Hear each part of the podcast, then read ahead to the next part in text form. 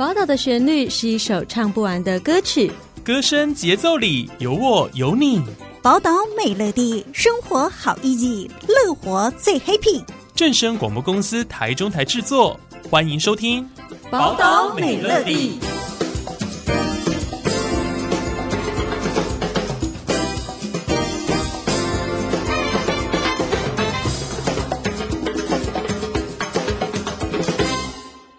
众朋友，大家好，欢迎大家收听今天的节目，我是主持人佑君。台湾第一大户外休闲品牌欧都娜成立于一九八四年，多年来持续带给国人优质专业的户外休闲活动装备，也期盼大家能够尽情走出户外，享受大自然的美好。欧都纳也致力于推动国内户外运动的发展，创造台湾第一支完攀世界七大洲最高峰的登山队伍，让台湾的登山事业推向世界的新高峰，也让世界看见台湾。在今天的节目当中，我们很高兴邀请到欧都纳陈坤董事长来跟大家分享台湾户外休闲用品第一品牌欧杜娜的故事。陈董您好，主持人好，各位听众朋友大家好。首先，我们想要请呃陈董事长来跟我们谈一谈哦，当初怎么会想到要成立这样子的一个专业的户外休闲品牌？我从小生长在一个喜欢户外的家庭，呃，从小四岁有记忆开始就陪着父母亲去登山、钓鱼、露营、浮潜，接近大自然。那慢慢成长之后，当然就对这样的一个领域特别有感情。那看到欧美他们在人均所得。大概在一万五千美金左右，诶，开始户外生活变成他们非常重要生活当中的一部分，而不只是运动。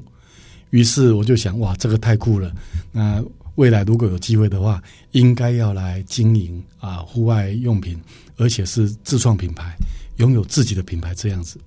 就像您提到的，其实早期好像大家对于运动这件事会觉得说啊，我穿个舒服的衣服就好了，可能短袖短裤啊就可以做很多的活动。但事实上我们在从事特殊的活动的时候，有特殊的服装，包含它的材质啊、它的功能，确实是可以增加这个运动也好，或是休闲活动也好的它的舒适性。对，舒适性这是非常重要，尤其台湾是属于夏天很闷热潮湿，那冬天是湿冷。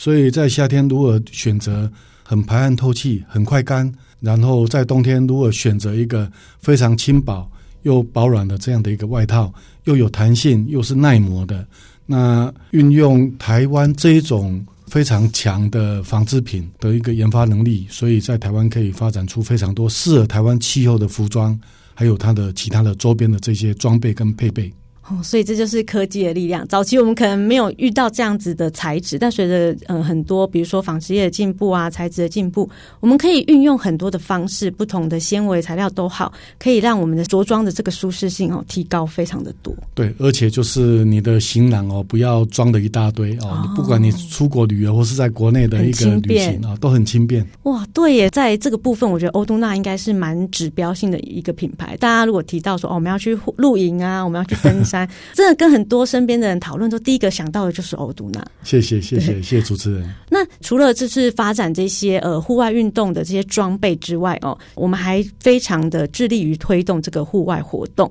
比如说，我们台湾的登山活动，同时培养了世界级的这个登山探险家哦，成立了一支登山的团队，要挑战世界七顶峰。我觉得这是很艰巨的一个挑战。是什么样的缘由会让您下定决心要来做这件事？呃，台湾它有百分之七十以上都是山岳的地形啊，然后周边都是环岛。但是台湾在早期，好像我们上一代的大部分啊，哦，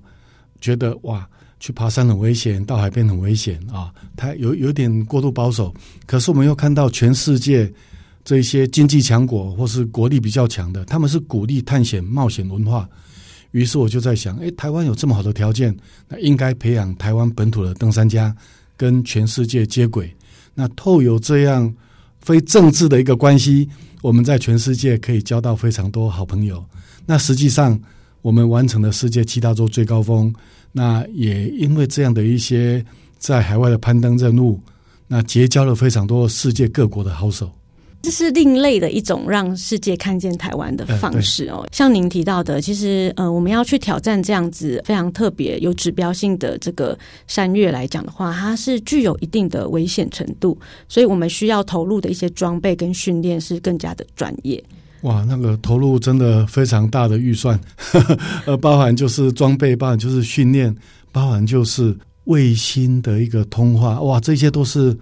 非常专业也非常昂贵的。那包含我们训练还要高山医学医疗啊，这些都是要做训练，不只是体力跟技术哦，这些周边的气象、气候啦、粮食啦、装备啦、医学啦、通讯，还有到全世界各地去攀登。那有一些不容易去申请的地方，于是我们在完成了七大洲最高峰之后，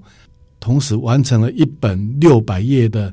攀登全纪录的一个检讨报告。哇，这等于说我们把这个资讯啊，这些资料带回来，可以让更多后续想要去挑战的人有一个非常完整而且正确的参考资料。对，对，在所有各县市的图书馆。所有大专院校的图书馆，我们都捐赠这样的一个全纪录，让大众可以很简单的去接触到。哇，听得好感动哦！你想象我们的国旗在这个山顶上面飘扬的感觉，眼泪都快流下来了。哦，对，那个感觉是蛮感动的。是，那我想其实呃，一个企业的发展哦，就是企业社会责任，我想也是在您心中非常重要的一块，因为在今年我们欧都纳呢推出了一个。非常非常特别，就是第一件全台首创的零抛弃的欧爱循环衣。是是，我们强调它是全件单一材质，可以回收循环材质。哎，那是不是呃，也可以请呃董事长来跟我们谈一谈？我相信企业要经营，我们当然是希望可以有一些发展跟一些获利的部分。是，但是一旦跟这个呃绿能啊环保来讲，我们要投注很多的资源在这上面去做研发跟开发，如何可以在持续在这种减碳议题上面付诸行动？那同同时，又在企业发展跟友善环境中取得平衡。呃，这老实讲，以现阶段来讲很难平衡啊。但是这这是一条不归路了。我想从欧盟这一边啊开始推动的要净零碳排这件事情，跟节能减碳这件事情，是所有全世界的企业人都必须要去关注、要去重视，而且真的必须要身体力行的。那在过去这十几年，其实我觉得台湾已经相当了不起啊、哦！台湾的纺织界很多都是用循环再生的材料，那也有很多用宝特瓶回收哦再制的这个布料。但是这一些再制的环保的这一些素材，当你做成服装、做成袋子，因为它的纽扣、它的拉链、它的标签、它的油墨、它的纱线、车缝线。都是不一样的材质，所以到最后真正能够循环再利用的不到百分之一，因为你必须要把纽扣拆掉，把拉链拆掉，那拉链又有布啊，然后又有可能尼龙的这个材质，然后又有铁片啊、铜片，你都必须要把它拆掉，让它分类才有可能再回收，所以实际上很不容易哦，大概百分之九十九以上的。都是最后还是进入到焚化炉，只有不到百分之一，它能够再生循环。于是，在五六年前就非常用心、非常努力，希望能够完成这件事情，就是整合、拜托、串联我们所有的整个产业链、生态链。那希望大家能够共同来完成这一件非常有意义、有价值、有使命感的事情。但是碰到很多困难，第一个。获利模式在哪里？啊，商业模式在哪里？企业没有获利，很多企业它会做不下去。是，但是这件事情又是一定要做的，没有大企业出来带是很难的。那我们运气很好，在两年多前，呃，纺织综合研究所推动了一个叫做共创实验室。于是我们从五六年前开始努力的这件事情，在纺织所成立了共创实验室之后。他邀请非常多的上下游厂商共同来研究解决方案。那终于有这么多的企业愿意试看看，然后就跟欧都纳一起来完成这件事情。所以我要特别感谢纺织综合研究所，感谢啊南亚塑胶。这一次这样整合，就是未来欧都纳的欧 Love O I 循环衣已经整合成完全单一材质。所以当你使用一年两年你不要了之后，你放到欧都纳的定点回收站，跟我们配合的回收站，它就可以直接回收，再粉碎、再造粒、再抽成纱线、织成布料，不断的循环，生生不息。这真的是听了也觉得好感动。我记刚刚那个国旗在那个山岳上面飘扬之后，我觉得这件事情更让人感动，因为这是每一个人都可以做到的事情。我们只要选择这样子可以循环再利用的服饰，那将来穿了旧了，或是我不需要这件衣服的时候，我再把它拿回去，可能我们门市里面就可以有回收，其实很方便。对对，那它就是一件可以循环再利用，重新再变成一件衣服。对，就真的生生不息，而不只是我用回收材料，我用环保材料。可是其他的周边的零配件都是不同的材料，所以最好是都要丢掉。是董事长玩真的就对，玩真的，我绝对是玩真的。呃，很辛苦，很痛苦，但是一个甜蜜的负担。那我要跟我们正声广播的听众朋友们报告，这样子的一个 OLAP 循环衣啊，零抛弃循环衣，它最大的减碳量啊，可以达到降低七十二个 percent。哦，是一个相当相当大的一个数字啊！七十二真的是很高，对，所以不容易。那我也相信有越来越多的企业应该未来会一起投入。那如果很多企业一起投入的话，我想就会形成一个风气，消费者民众他也愿意来选用，那就有可能产生一个正向的循环。那之前谈的这一些获利模式在哪里？商业模式在哪里？慢慢应该能够得到解决，短期还没有办法获利啊，但是我相信未来应该是这样的一个很良善的一个举动，应该是有更多人会来响应。